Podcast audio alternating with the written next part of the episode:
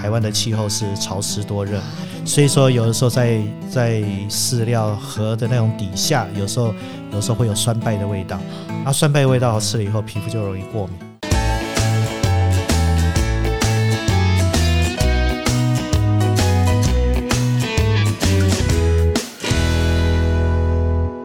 欢迎收听达特五四三，我是主持人 Cici。哇，在这个注重吃的健康的时代，不只是人要吃的健康，我们的毛小孩也是要吃的健康哦。但人类很幸运啊，有营养师。毛小孩呢？毛小孩也有营养师可以协助他们来饮食调配跟控制吗？到底这些小可爱们要怎么来喂养他们呢？还是就哎丢给阿妈哦，乖孙饿了就喂了就好了吗？是这样吗？哈，所以今天呢，我们很荣幸呢，邀请到了传奇动物医院魏资文总经理以及李卫明医师来到现场，来跟大家介绍如何让毛孩可以吃的健康。掌声欢迎魏总以及李医师。嗨，C C，大家好，我是魏之文，魏总，秀传第医疗体系的，我是鼎成生医的总经理。那同时呢，我们也有也是动物医院这个传奇动物医院的总经理。各位达特五十三的听众，大家好，哎，我是李卫明李医师，然后目前在中兴大学任教，哎，现在是在传奇动物医院兼任首席顾问。哇，真的超感谢两位今天百忙之中抽空莅临来跟大家分享毛小孩营养照护。那我们就直接进入主题哦，因为大家真的都非常想知道，平常日常生活中到底要怎么样来帮我们毛小孩做饮食搭配。我就先直接问了，平常毛孩最主要的饮食就是干干哦，干饲料哦，只吃干干可以吗？好，以及呢，如果不只吃干干，搭配鲜食，我们要怎么去挑选？可不可以请两位跟我们分享一下？我们一般来讲哈，就是说那个干干干的饲料里面来讲哈，其实它分为两种了，一个是处方饲料，那就是根据它的一些的疾病，然后我们给它一些，比如说肾脏方面的疾病，我们就找一些肾脏的处方粮；然后如果说是它心脏方面的话，我们就给它一些心脏的处方粮。那这个来讲的话，是针对有那些临床症状的狗狗或是猫猫，然后我们才会给它。如果说一般的狗狗跟猫猫健康的话，我们就不建议。啊，所以说它又分为第二种，就是一般的一个饲粮。所以一般的饲粮，那一般有的时候在大卖场，大家买的时候呢，都会想说买大包一点，然后比它 CP 值会高一点。可是这个来讲哈，因为他家大家却忽略了一条到一点，就是说台湾的气候是潮湿多热，所以说有的时候在在饲料盒的那种底下，有时候有时候会有酸败的味道。啊，酸败味道吃了以后，皮肤就容易过敏。然后这个来讲哈，就会产生过敏性的一些的皮肤疾病，或是引发一些不必要的一些的，比如说肠道的下痢啦，然后咳嗽啦之类的。再来就是因为大家认为说干干，他们认为说，大就是呃，其实狗狗来讲哈，跟猫猫来讲都是蛮可怜的。它从出生到到它走完这一生，可能只吃干干。嗯，然后可是我们人呢，却可以卤肉饭、牛肉面，然后就是这样子换着吃。对对。那所以说，有人有些主人就认为说，给他搭配一些多元化的一些的食物，所以会给他一些纤维素的东西，比如说一些的像青花菜，我们比较鼓励像青花菜、红萝卜之类的，就增加一些纤维。可是当你们在增加这些纤维的时候呢，可以给他一些，一定要记得多喝水，要不然会造成便秘。啊，另外一个就是，如果说觉得。还 OK 的话，就是给他一些高品质的蛋白质，比如说鸡胸肉，然后那一类的，对，所以说白肉。然后鱼肉的话，有时候讲说，哎，鱼肉可不可以？我说也可以，只要它能够新鲜，能够保持好，要不然鱼肉很容易释放组织胺，那会造成它的胃肠道的过敏。哦，所以说，然后另外一些的红肉啊，像牛肉就不太建议，因为牛肉里面的脂肪量很高。嗯，我们大家都知道说喜欢吃吃煎牛排，为什么喜欢吃煎牛排？因为煎起来香香的，对，那个香味最主要是脂肪的味道，所以说最好是不要给狗，要不然吃了以后就会有胰脏炎。好，到时候来讲大家都会很紧张。是，哎，医师，我想问，刚刚说呃给毛孩吃的话，尽量是鸡胸肉是比较好的蛋白质啊，鱼的话海鲜先不要。可是我们很直觉就是给猫咪就是要吃鱼这件事情，哎。哦，那个是一个观念。我们小学的课本就讲说，猫要吃鱼啊。对啊，对啊。对，猫会抓鱼。可是来讲哈，现在现在食物来讲哈，它也是有多元化。其实猫的罐头，你去看看里面的那那那含量，除了鱼，里面还有其他的肉类。那这些来讲哈，其实吃的都比我们人还高级啊。一个罐罐里面这样，动辄就四五十块，就跟一个便当差不多钱啊。所以说，在这个部分，如果说最主要是说。呃，不管是什么东西，只要是说狗狗跟猫猫它能够吃，然后引起它的食欲，那这个来讲的话，这是最重要的一件事情。不管你说买多高级的一个罐罐或者是饲料，如果说狗狗跟猫猫不买单，那也是没有用。所以说，一定要先把它的食欲先在不管。所以说，我们一般来讲都是在它。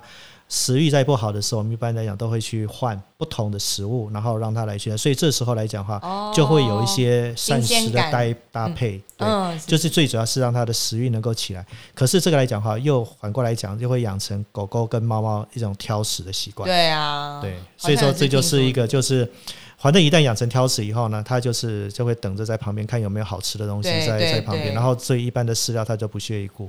它有时候肚子饿的真的差不多了。他就会去咬两口，然后你就说：“哦，猫有在吃。”可是没有，就是呃，大概就是。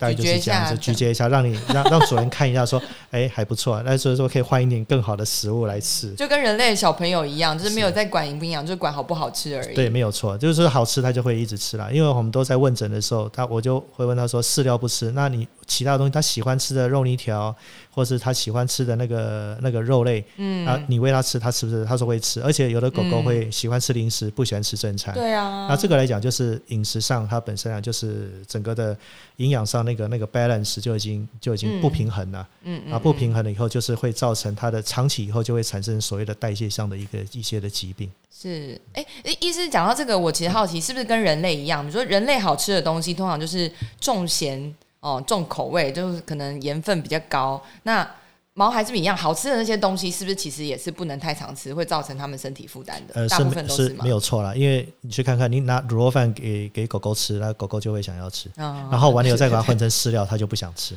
因为饲料里面都是里面来讲，不管是皇家或是希尔斯，然后它这些的大厂牌都是里面有好几百位的兽医师，然后不断的研发，然后造成它的一个饲料上的一个处方，那里面的营养的成分其实来讲都是配合狗狗跟猫猫，嗯，可是问题是说它本身。就是单一，就不是就是那个颗粒，就这样。那颗粒就是分为大小，然后还有就是里面有空气没有空气。嗯，所以说这样来讲话，等于说没有那个变化性来讲话，没有说像我们人类那样子那种食物上那种多元化。嗯，所以有时候主人有时候就是有时候他会。往往会把它给拟人化，就认为说，哎，它食物来讲是不是要多元化一点，嗯，所以他就会想要加其他东西，嗯，那其实最好的话就是说，如果说你要做，呃，家庭制造那些的鲜食，那你的营养成分就是要去做点功课，嗯，它需要多少的卡路里，那它说需要多少的微量元素，如果不行的话，势必可能就是要补，因为就是有这样子，所以说很多时候来讲话就变得营养就比较趋向于单一，这个来讲话就比较不好。那我刚刚其实还有想到一个问题是，就是刚刚医生有说到，就饲料底部可能会有滋生霉菌，有那个酸败味的味道，最早是脂肪酸的败坏。对，那我想问，所以狗狗、猫猫它们其实有皮肤病，我们一般直觉会觉得它是不是毛不干净啊，然后环境太脏、潮湿等等，但其实有可能来到动物医院的猫，还是因为它们吃的饲料不干净，这是有办法。因因为皮肤病本身啊，皮肤是我们在动物，不管是人跟动物里面，它是一个最大的一个器官。对对。所以说，它里面来讲哈，它从它一般来讲治病的原因还有很多，一个是接触性的。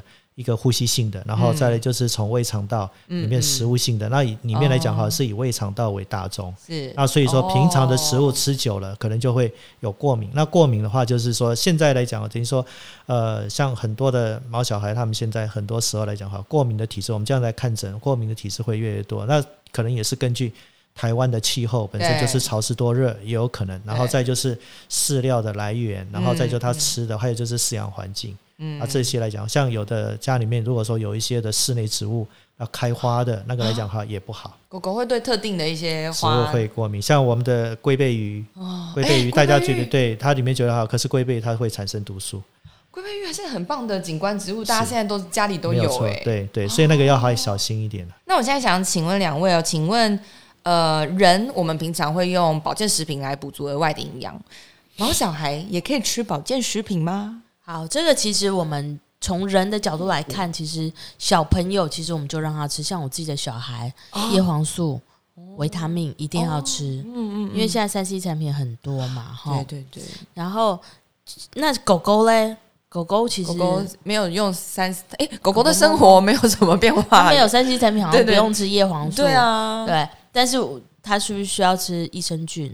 哦，它是需要吃一点钙，因为它常常蹦蹦是跑跑跳跳的。是哦，那叶黄素呢？我们教授说，诶，也有四组特别从小就给他的狗吃叶黄素，诶然后他的眼睛就看起来非常亮、很可爱。你说视觉上看它的眼睛就是比其他的毛孩水亮水亮这样吗？会哦，哦，所以其实对毛孩来说，不只是老了才需要吃保健食品，他们小时候就该吃。对毛孩的小时候，尤其是它一像这个东西哈，它就是除了让眼睛亮之外，刚刚说视网膜病变，你 C C 很有 sense 嘛嗯，哈、然后有些还有就是真的有可能有其他的青光眼或什么啊，所以吃了以后，然后再加一些抗氧化物的东西，哦，毛孩也可以吃抗氧化物。那就因为这个产品，像这种产品，这种产品不是眼睛只有吃叶黄素而已，嗯。那市面上卖的其实。就我们了解，我们都是首推哈，就是所谓的美国国卫院的配方，嗯。哦，叶黄素比玉米黄素绝对是十比二的概念，哦，十 mg 比二 mg。嗯，然后呢，除了这个以外，其实我们眼睛周遭除了水晶体之外，其实还有其他的结构嘛，哈、嗯嗯。包括到视网膜。对。那视网膜就是必须用虾红素来做处理。嗯，好、那其他的抗氧化物像黑醋栗呀、三桑子啊，这些都要帮助整个眼睛的所有结构，让它可以更容易发挥。嗯所以就我刚刚讲的，其实我不建议是只有单方，嗯而是复合，然后一起让眼睛变得更好。总经理，你刚刚提到这些成分跟比例，除了人吃之外，是猫还可以吃完全一样的成分吗？就毛孩的部分，其实我们也一样推荐这样子，哦但是就是剂量的多少的问题而已。还有毛孩，当然他吃了，他可能不是很喜欢吃人的，所以你要加一些什么 鸡肉、鸡肉粉啊，哦然后我们也会再加所谓的玻尿酸哦，因为有时候是帮助他的这个整个眼睛的这个这个营养的。这个配合。哎、我蛮好奇一件事，就是毛孩的保健食品，他们吃的时候，应该药丸是只有在吃药的时候要用药丸，对不对？那保健食品的话呢，是粉状吗？还是保健食品都这样，其实也有胶囊，也有粉状。嗯哦，那大部分卖粉状比较容易，因为刚刚说加鸡肉粉啊，对对对，比较香这样子？，对，那但是有一些真的是要用胶囊，嗯那如果是胶囊，通常一般的胶囊其实它是猪皮做的，嗯。所以这个狗就会吃。那那当它不想要吃、不想吞咽的时候，对我们就会去叫它包肉，包在肉的里面，哦让它吃，它就会自动慢慢咬。那除了刚刚总经理讲的这些成分之外，还有其他的成分或是推荐毛孩一定要吃的保健食品吗？有刚刚在讲叶黄素哦，第二块我们认为从小就要准备就是益生菌。嗯，那大家都说心脑结合嘛，哈，所以你的那个呃，你的心，呃，当然心脑是一定的啦，嗯哈那脑跟肠哈，其实是同一条线的概念、哎，哦，所以很多肠肠这个益生菌呢，不只是帮助肚子，嗯，肠胃，然后我们教授也有讲到是肾脏，嗯，嗯嗯，然后包括你的 mental，你的头脑，哎。还包括你现在还有研究到说，对于他的忧郁等整整啊？都会帮忙改善。吃益生菌改善忧郁吗？有有哦有专门有专门有专门做这一方面的益生菌。哦那我刚刚讲的一般的益生菌，我们就会首推说，因为每一个动物体啊，它所需要的益生菌有一点点不一样，菌菌种不一菌样，种有一点点，有些人就是需要这个，有些人需要另一个。那我们当然是集合到说比较需要的部分的这个连级呢，我们去做开发。所以，嗯比如说，我就会要求说，我们人吃十五种以上的益生菌，嗯，动物也是吃十五种以上。哦。那当然，这些益生菌有包括刚刚说的帮忙肠胃道，也有帮忙这个肾脏相关的。嗯，那我觉得菌种越多之外，还有刚刚说的这个菌数也要够多。菌数，嗯对。量那个量，对，就是比如说，它就会写出厂菌数几百嗯一颗嘛，嗯嗯嗯嗯嗯，大概就是这样子，所以这个都要特别注意。那如果是单一配方，我觉得那个 risk 太高了，万一你就是不需要这个，你吃了也对没用。完。全没用，对，懂懂懂懂，第三块就是那个狗猫，就是最容易跳来跳去。对像我们家养柴犬，啊它是最容易 从高处跳来跳对对去。对对，那我们现在都很小心哦，它要跳下去前就抱住它，然后哦把它放下去。那为什么呢？因为到中年以后，我们教授就说：“我等着你，那只狗就会来找我了，因为它的关节啊什么就有问题。”哦，所以我们认为在年轻的时候，它应该补充它的钙质，是还有它的胶原蛋白。哎，那像人会说还要补维生素 D，这个骨骼的这个他们也要吗？对，这个我们认为也要放进也要去也要，D 三再加钙。那之外呢，有一些呃锌锰铜铁之外，嗯嗯我们还会加这个胶原蛋白，而且我们认为二型胶原蛋白是最好。主要这一块呢是有经过那个哈佛的哈佛大学动物试验。嗯哦，说过，哎，这个真的可以帮助它增生一些呃半月膜或者或者它的软骨哦。当然这是动物试验，还没有到人体试验，但是对这的确是我看到的 certificate。是那我就觉得，哎、有有很不错。然后这个实证也看到我们家的这些动物哈，我们、嗯我们医院里面的动物哈，嗯吃一个礼拜左右，嗯就会看到它的整个跛行就会慢慢好起来了。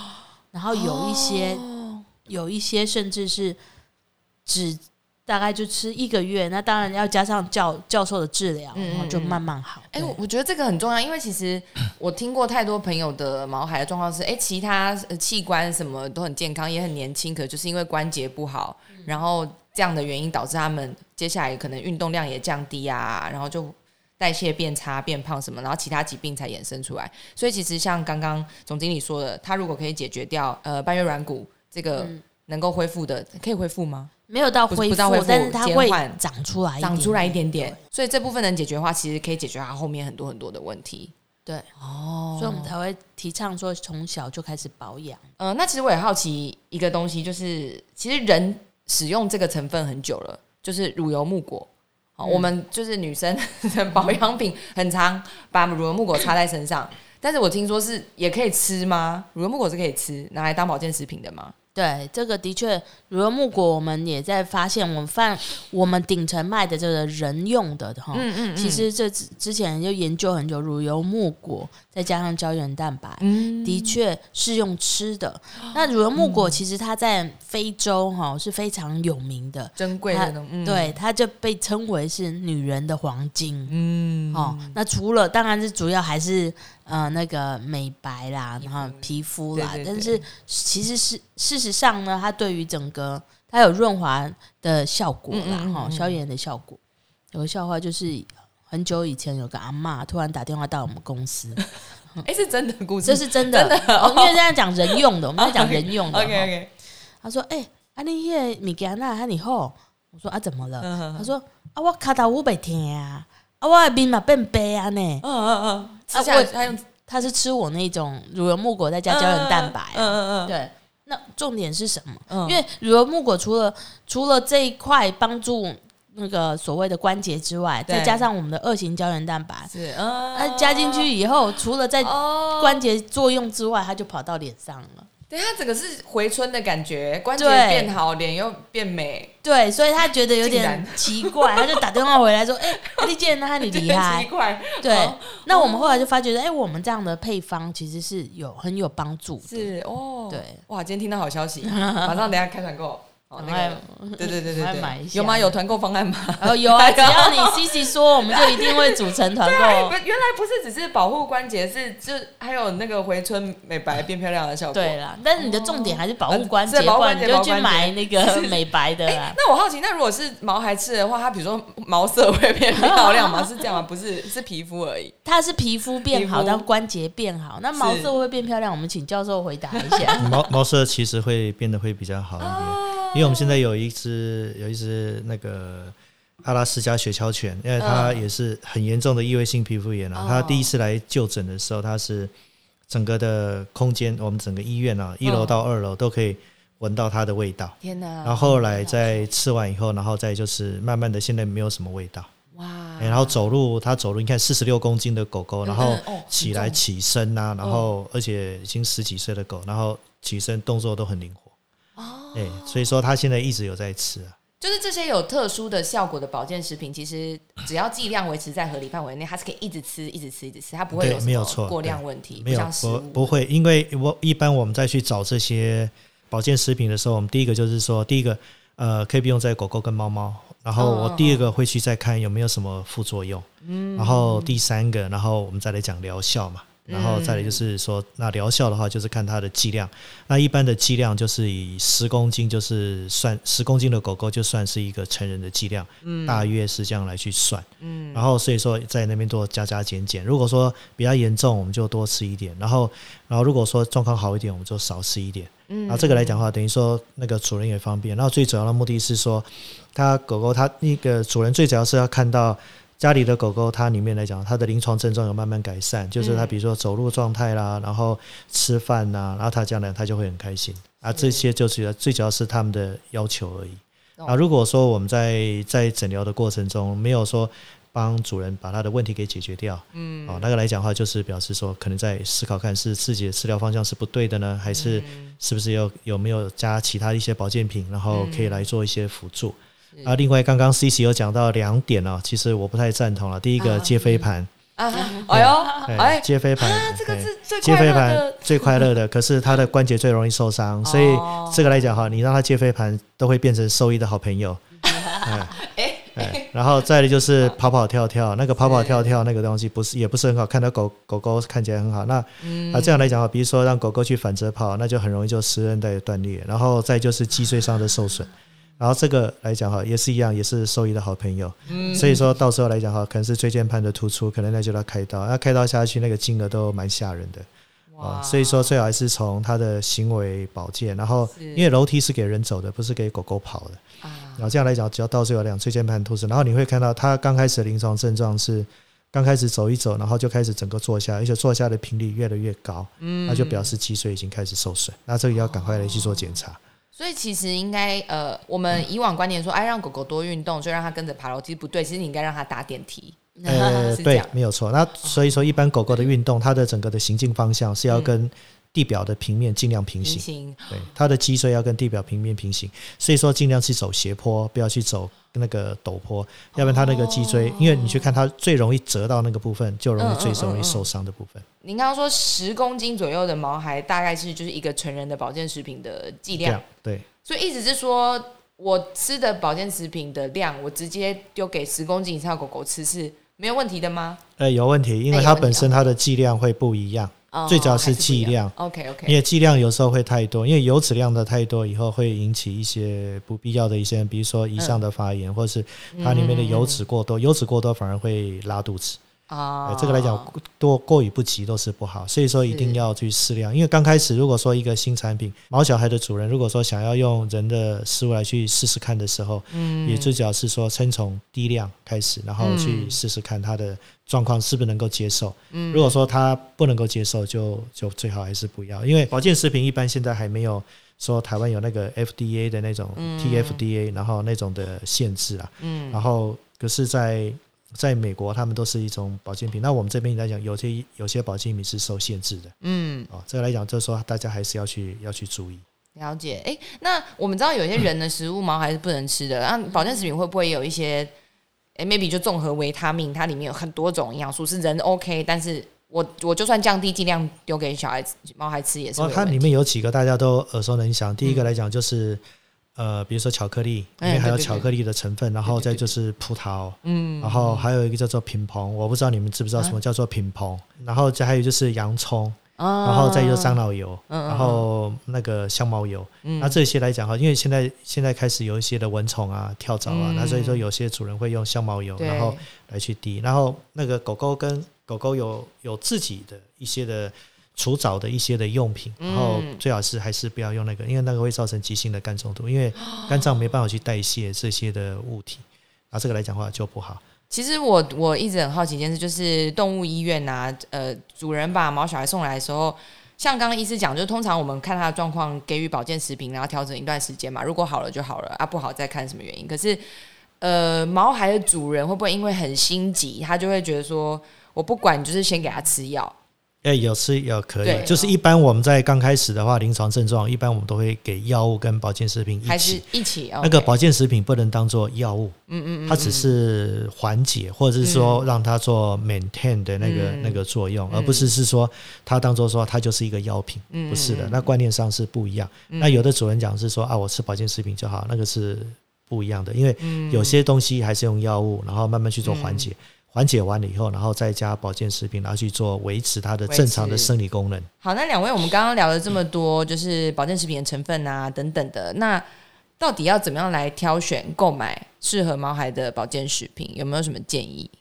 哦，这一块我觉得蛮我很重视啦，因为在我们在开发产品的时候，我们一定看它相关的文献。好，刚刚我提到了，比如说我的二型胶原蛋白、乳木果等等，我就说，哎，那你厂商你可以给我看一些他有已经做的一些试验，那不一定做到人体试验或临床试验，但是我总可以看他的 paper 的 research。嗯，所以这个原料到底好不好，我这个是我们第一个要把关的。对。